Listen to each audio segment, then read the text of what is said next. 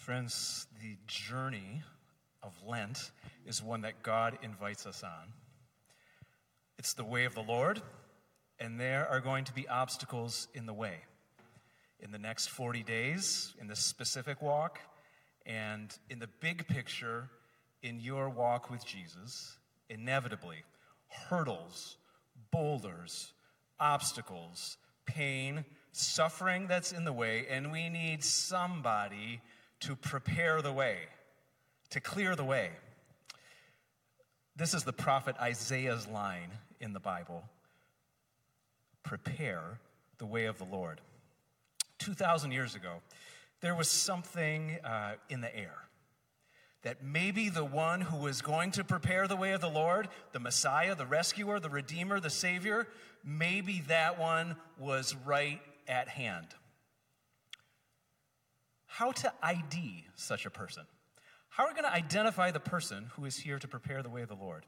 In our modern uh, culture, there are some simple ways to provide positive ID if you're above the age of 16 and have an Illinois state driver's license. Like, that's a good way, right? I have in my front pocket an even better form. Do you recognize what this is? A United States passport. If you want to leave the United States and get into another country, you're going to need one of these to positively ID yourself. If you have ever seen a crime show or listened to a true crime podcast, there are things like fingerprints, DNA evidence, dental records, other ways to prove a positive ID that the person that we're wondering, who is this? Is this the person we're looking for? Is in fact the right person. 2,000 years ago, when this attempt to positively ID the Messiah, the rescuer, there were questions. Who is it going to be? One of the candidates in about AD 30 was a guy by the name of John. In the Bible, sometimes we call him John the Baptizer or John the Baptist. And here's how the scene went down between John's Jewish contemporaries and John himself. Now, this was John's testimony when the Jewish leaders sent priests and temple assistants from Jerusalem to ask John, Now, who are you? They're wondering, they're hoping maybe this is the guy. John came right out and said, and if you would be the voice of John, I am not the Messiah. Seems pretty clear, right? Well then, well then who are you? They asked. Are you Elijah? And John replied, Well, are you the great prophet, the one Moses promised, that we are expecting again? Well, then, who are you, John? We need an answer for those who sent us. What do you have to say about yourself? And John replied in the words of the prophet Isaiah I am a voice shouting in the wilderness, prepare the way for the Lord's coming. There's a pretty great song that has exactly those words, right? Who are you? Is the question for John. And what are you doing out here then? Baptizing everybody. Who are you and what are you doing? These are questions of identity and purpose. They are perennial questions. We have a bunch of our high schoolers on winter retreat right now, that is a particular time of life where these questions of who am I? What am I going to be about? What am I here to do? Like come upon us existentially full force. What most high schoolers don't realize is that those of us who grow up and get a little older never really shake these questions. Who am I? And what am I doing here? It can be a struggle when you're a teenager. It can be a struggle in midlife. It can be a struggle, even in old age, to really embrace identity and purpose. If you've been here during the last seven weeks or so, um, there's been a series of alpha questions and videos. I confess I was a little nervous this morning knowing that there's been quite a few videos to break up the message, so I'm going to kind of wean our church off by including a few alpha illustrations this morning. Okay? Um, you're going to hear a little bit of biblical perspective and a story from one of the Alpha hosts, a woman named Gemma. Here's what she has to say. It's been said that the two greatest days of your life are the day you were born and the day you find out why. St. Paul writes, For we are God's masterpiece. He created us anew in Christ Jesus so we can do the good things He planned for us long ago. God created you. Your life does have a purpose. You're not an accident. Your life has significance. God has a specific, unique destiny for you, and your life can make a difference. Sometimes this thought worries people that they might somehow mess things up and miss out on God's purpose, but that isn't the case. God's purpose for our lives is bigger than our mistakes. And in my own life, I've made lots of mistakes. There have been times when I've deliberately ignored God, times when I thought I'd just do my own thing because I thought that I knew best and I thought that I was strong enough to handle everything by myself. Ultimately, that ended up with me getting really hurt. So I was in a long term relationship which ended in a really painful breakup.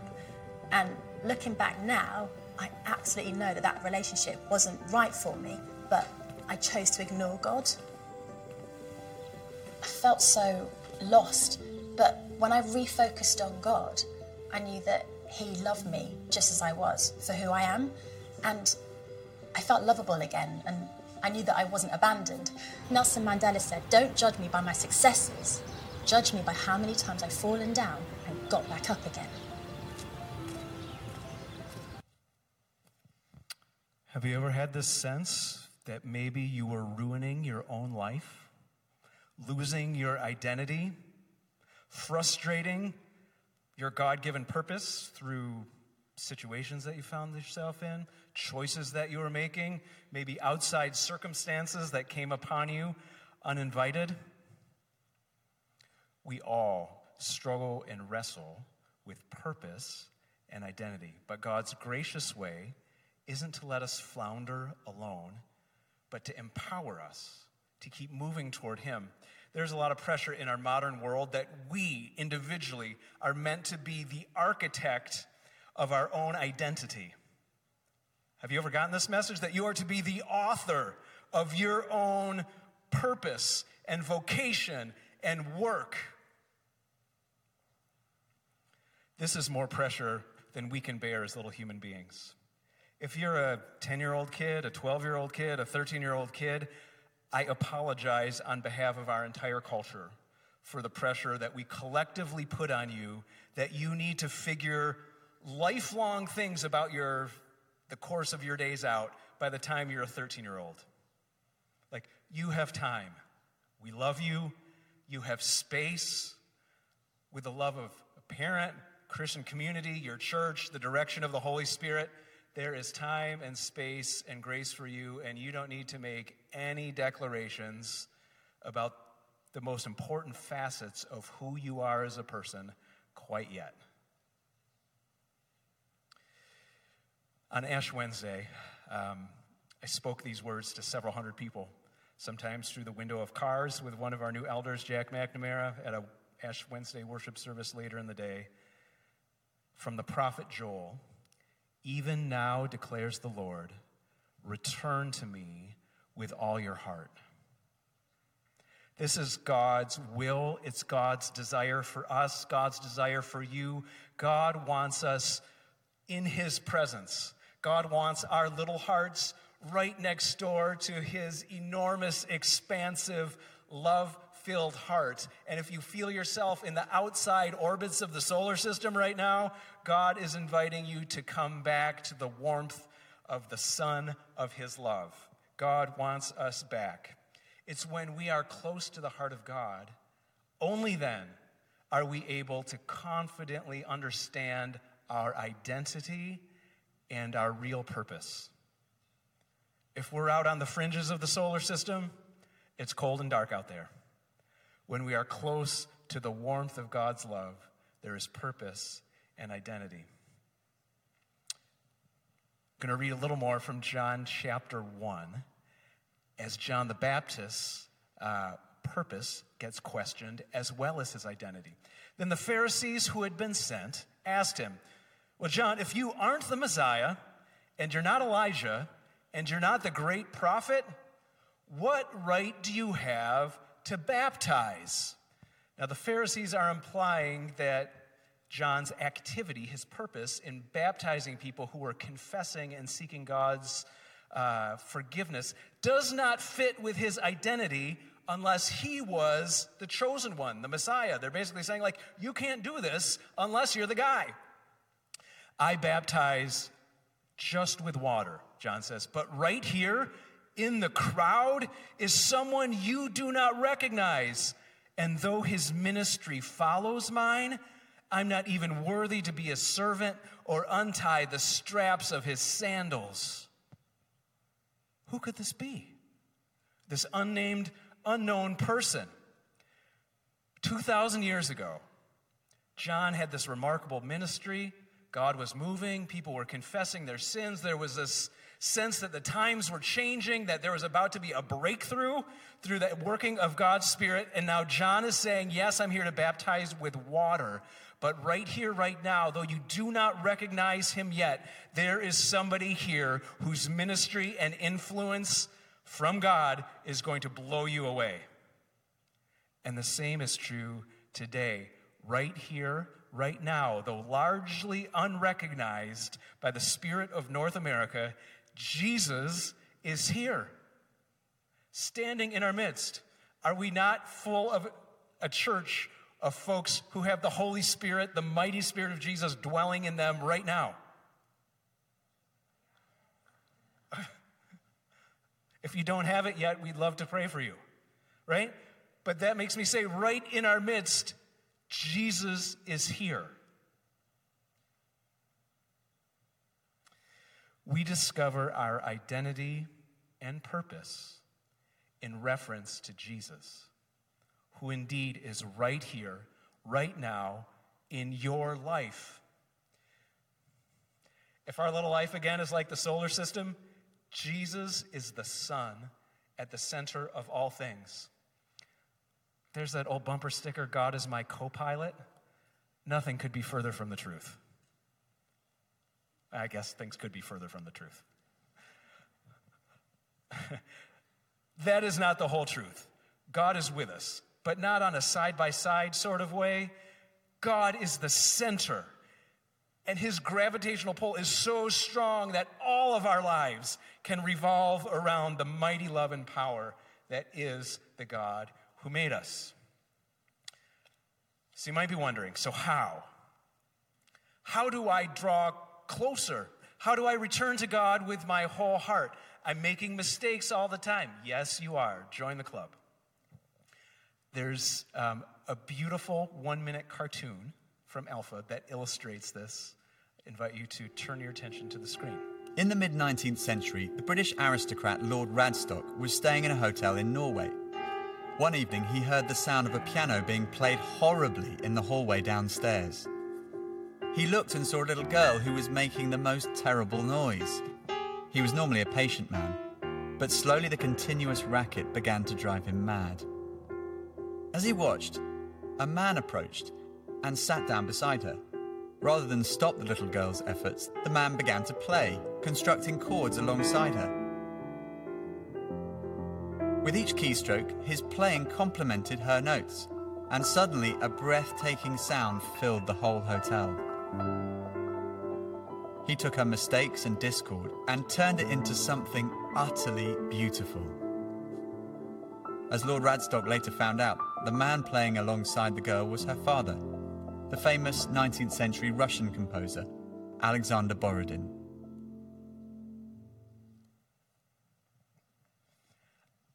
I love this illustration so much. I think it's my favorite part of all of the Alpha videos, possibly because it's musical, but if you didn't quite get it, there's this proud English gentleman, there's a kid playing the piano, plink plonk, plink plonk. That is meant to represent all of us living our lives. Okay? How often do we feel the pressure like I need to do things exactly right? I need to get it exactly right, or I'm going to mess up my identity. I'm going to mess up my life's purpose if I like hit some of the wrong notes. And wondrously, this girl's father, who's a famous Russian composer, sits down next to her, starts playing, and is able to incorporate her childish plink plonk plink plonk into something that, under the umbrella of his musical mastery, turns into something complementary and beautiful. We are the little kids. Like, we need to relax. You don't have to figure it all out, although God has given us a lot of responsibility and freedom, no doubt. But God is there as the master composer to make sense of our nonsense, who understands things about music and music theory and universe and universe theory that we are never going to understand. So he can take our good notes, our sideways notes, and somehow miraculously bring these things into some kind of not just individual masterpiece between you and God, but all of us and God. Does that not sound beautiful and miraculous? Could God be that wise? Could God be that good at music that he could incorporate all of our nonsense and mistakes? In fact, I believe he is. Our identity and purpose are found, claimed, clarified, not through our own brilliance, but by submitting our little contributions to the master work and the master plan of God. This happened in John the Baptist's life. After the verses that I read to you, here's what the scriptures say. The next day, John the Baptist saw Jesus coming toward him and said, This, everybody, look, the Lamb of God who takes away the sin of the world. John was Jesus' cousin. He never mentions this. His purpose is not to get a side benefit by being the cousin of the Messiah. His purpose is to point to Jesus and say, This is the person that everybody is waiting for. You thought it was me for a hot sec, but it's not me. It's this guy, the Lamb of God, whose blood is going to wash away and redeem the sins of the world. How does John know this? Then John testified I saw the Holy Spirit descending like a dove from heaven and resting on him. I didn't know that he was the one, but when God sent me, commissioned me to baptize with water, God told me, The one on whom you see the Spirit descend and rest is the one who will baptize with the Holy Spirit. No longer with water, just water, next level, baptism with the Holy Spirit. I saw this happen to Jesus, so I testify that he is the chosen one of God. When Jesus comes on the scene, John the Baptist finds his life's purpose to point everybody else to him, to turn the spotlight off himself, even though everybody was really curious about him, and to turn the spotlight on Jesus and say, This is who everybody is looking for. This is who everybody needs. In his presence, I find my identity and purpose. And maybe, just maybe, in His presence, you will find your identity and your purpose. Again, it is so easy for us to lose our way. Gemma, one of the Alpha hosts, spoke to a season in her life where she lost her way. John the Baptist, just a few years later, will be in prison, will be about to be executed, and he will feel like his identity and purpose are slipping away and he will send out a messenger to his cousin Jesus asking the question like are you really the one like John the Baptist was there in prison suffering wondering if what he previously testified to was really going to be the truth Jesus did not leave him hanging but verified the truth I invite you to check out a final testimony. An Englishman by the name of Paul Cowley about how our identity and purpose can change when we draw near to Jesus.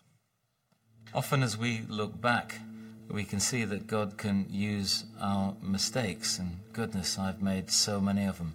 God didn't put me in prison, I did. God didn't make me get two divorces, I did. But He's helped me all the way, th- all the way through it. You know, dysfunctional parents, alcoholics, thrown out when I was 15 through an argument with my father, uh, moved into a squat with a, with a gang, got in trouble with the police, ended up with a prison sentence, came out of there, joined the army at 21, uh, two marriages, two divorces, almost alcoholic, from being bullied at school to joining the army boxing team and being a bully in a uniform. My mother died. Um, I hadn't seen my mum since I was a kid. She got ill. She had cancer. My mum and dad were both heavy smokers and heavy drinkers. Uh, a long story short, again, she got put into hospital.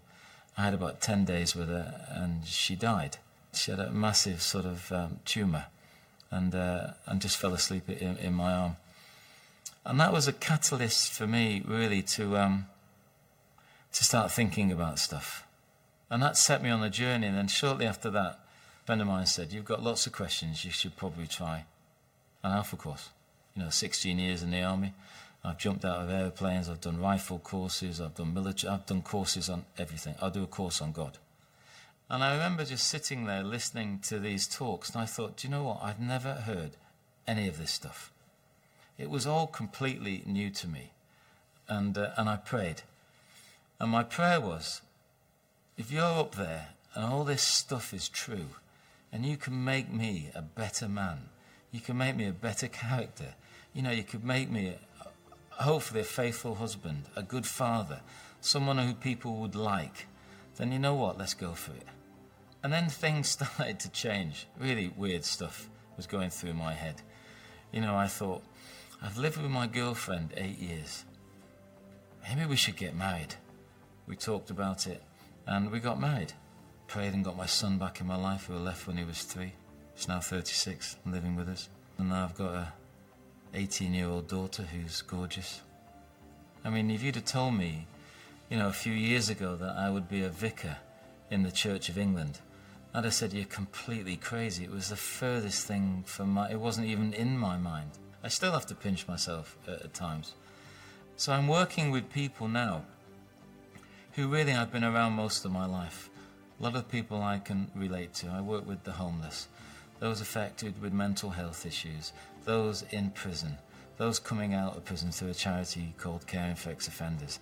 And I was presented with a, an MBE for for me, which I think is really exciting for working with ex-offenders.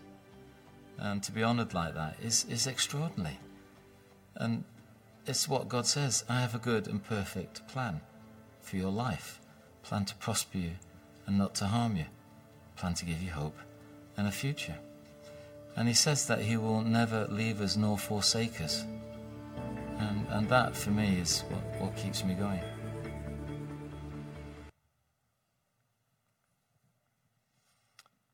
Amazing, right? This man, Paul, had every reason to have a negative ID.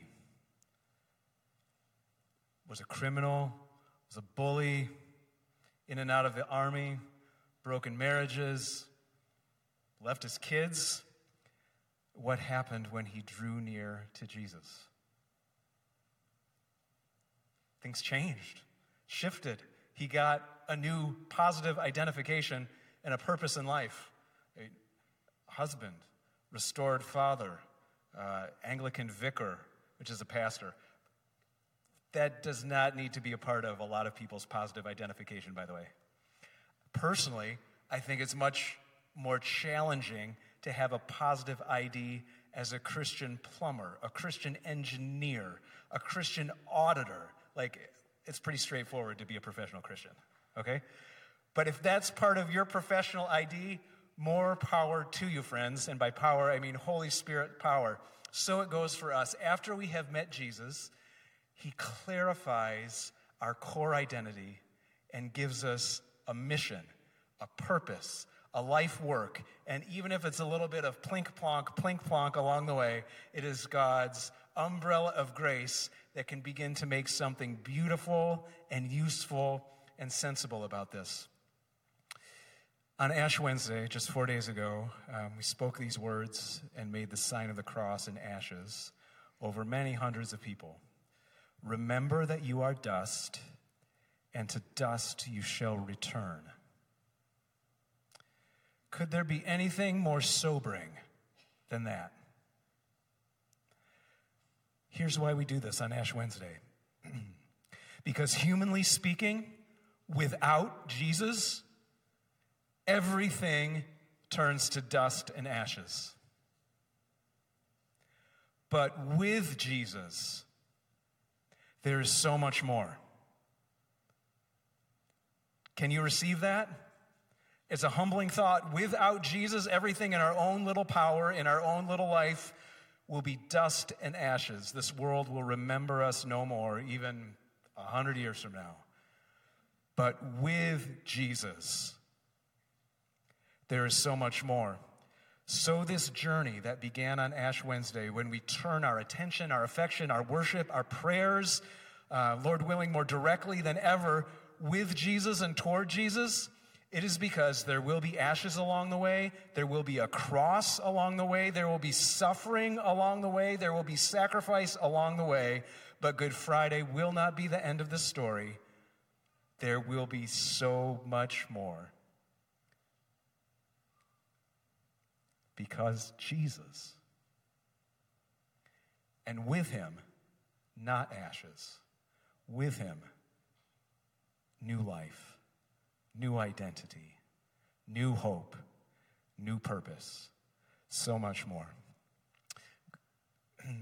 We're going to be silent for just a minute or two uh, in Jesus' presence. Um, this is an invitation for you as we begin the season to hear from God return to me with all your heart. If you desire to walk more closely with Jesus in the silence of this moment, just acknowledge that. Give your heart as best as you can, your stuff, your messiness, give it to the Lord and ask Him for the grace, the power, the courage to keep walking with Jesus. Let's go to God in the quiet.